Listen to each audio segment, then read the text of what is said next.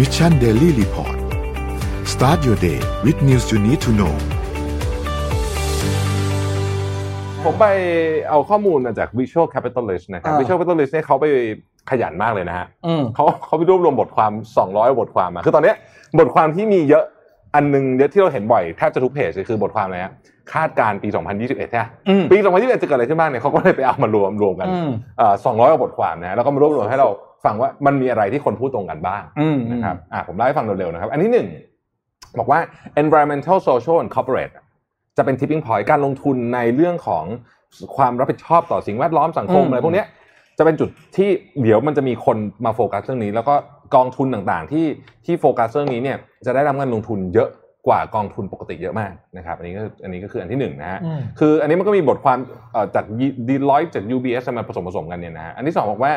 ประเทศจีนจะเป็นประเทศที่นำการฟื้นตัวของเศรษฐกิจในปี 2021 นะครับเอ่อ UBS เนี่ยสโคปสโคปสโคปบอกว่าปี 2021 เนี่ยการฟื้นตัวของเศรษฐกิจโลกจะนำโดยจีนนะครับ Fitch บอกว่าเราคาดการณ์ว่า GDP ของจีนปีนี้จะโต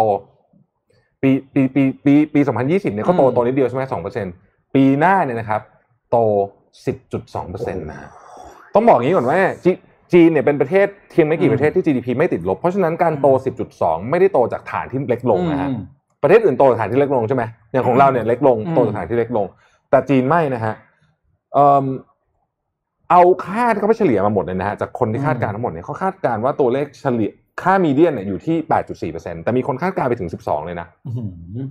แต่เอาแค่สมมติว่าออกมา10เนี่ย โอ้โหสอง GDP ยี่สิบ sizing ของจีนนะแล้วก็โตตายละสองดิจิต ในตอนนี้เนี่ยโอ้โห มันจะแบบครองโลกสุดๆ จริงๆอะนะฮะอืมเยอะมากนะครับเอิ่มไอ้แบรนด์ value driven อะไรเนี่ยเราคุยกันบ่อยละเอ่ออะ office life เขาบอกว่าการคิดถึงวิถีชีวิตของอืมออฟฟิศเนี่ยจะเปลี่ยนแปลงไปนะฮะเพราะว่าเราได้ทำการทดลอง work from home ใหญ่ที่สุดในโลกเมื่อปีที่ผ่านมาแล้วตอนนี้เนี่ยคนก็เริ่มเห็นแล้วว่าเฮ้ยบางงานมันพอจะ work from home นะเพราะฉะนั้นความเชื่อมโยงของคนกับออฟฟิศเนี่ย อาจจะไม่มา5วันแล้วอืมอย่างออฟฟิศอย่างอย่างทีมงานผมหลายคนก็ก็ทำงานจากที่บ้านบ้างมาที่นี่บ้างอะไรเงี้ยนะฮะผสมผสมกันอืมเอ่อจีร้อยบอกว่าอย่างนี้ครับออฟฟิศจะเปลี่ยนจากเป็นที่ที่คนทำงาน เป็นที่ที่คนเจอกัน socialize แล้วก็ connect แทนอืมนะฮะทำงานทำที่บ้านส่วนใหญ่นะครับ แล้วก็เอ่อ enterprise project เนี่ยบอกว่าเอิ่มตอนเนี้ย organization เนี่ยจะโฟกัสที่ของที่สำคัญจริงๆ ก็คือ work done instead of hours work ก็คืออมคือ มาทำงานกี่ชั่วโมงไม่สำคัญ แล้วก็อืม mission accomplish instead of task complete ก็คือทำงานสำเร็จไม่ใช่แค่งานเสร็จเฉยๆ เพราะฉะนั้นอันเนี้ยไม่เกี่ยวข้องกับชั่วโมงการทำงานที่ออฟฟิศนะครับแล้วก็ออฟฟิศเนี่ยจะมาโฟกัสเรื่อง well being มากขึ้นอืมนะฮะ well being เนี่ยจะเป็นเรื่องสำคัญมากขึ้นนะครับใครที่สามารถให้ well being กับพนักงานได้เนี่ยจะเป็นเป็นเขาบอกว่าเป็นเป็น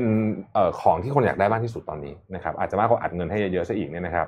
แล้วก็เรื่องของ big tech นะฮะ ก็คาดการณ์หลายเรื่องแต่อันหนึงที่น่าสนใจว่าคนส่วนใหญ่เนี่ยคิดว่า Facebook เนี่ยโดนแยกแน่ครับๆก็คือ Facebook Instagram แล้วก็ WhatsApp ถามว่าโดนแยกแล้วเป็นยังไงการแชร์ข้อมูลผ่านแพลตฟอร์มจะไม่ง่ายเหมือนเดิม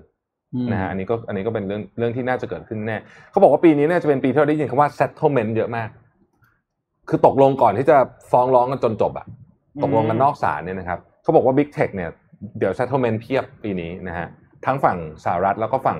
แต่ฝั่งของจีนคงไม่ได้ settle แบบสหรัฐ จ่ายเงินไม่จบแน่คิดว่าดูท่าแล้วนะครับครับ แล้วก็โควิดนะฮะโควิดเนี่ยคนส่วนใหญ่ก็คาดการณ์ว่า น่าจะบรรเทาทุเลาลงเนี่ยซัมเมอร์ซัมเมอร์ก็นู่นนะโอ้โหเดือนอะไรอีกหกเดือนหกเจ็ดทุเลานะทุเลาทุเลาทุเลานะฮะแต่ว่าถ้าทุเลาเกิดไปจบหกเดือนจริง ๆ ก็2022โอ้โหนะฮะมิชชันเดลี่รีพอร์ต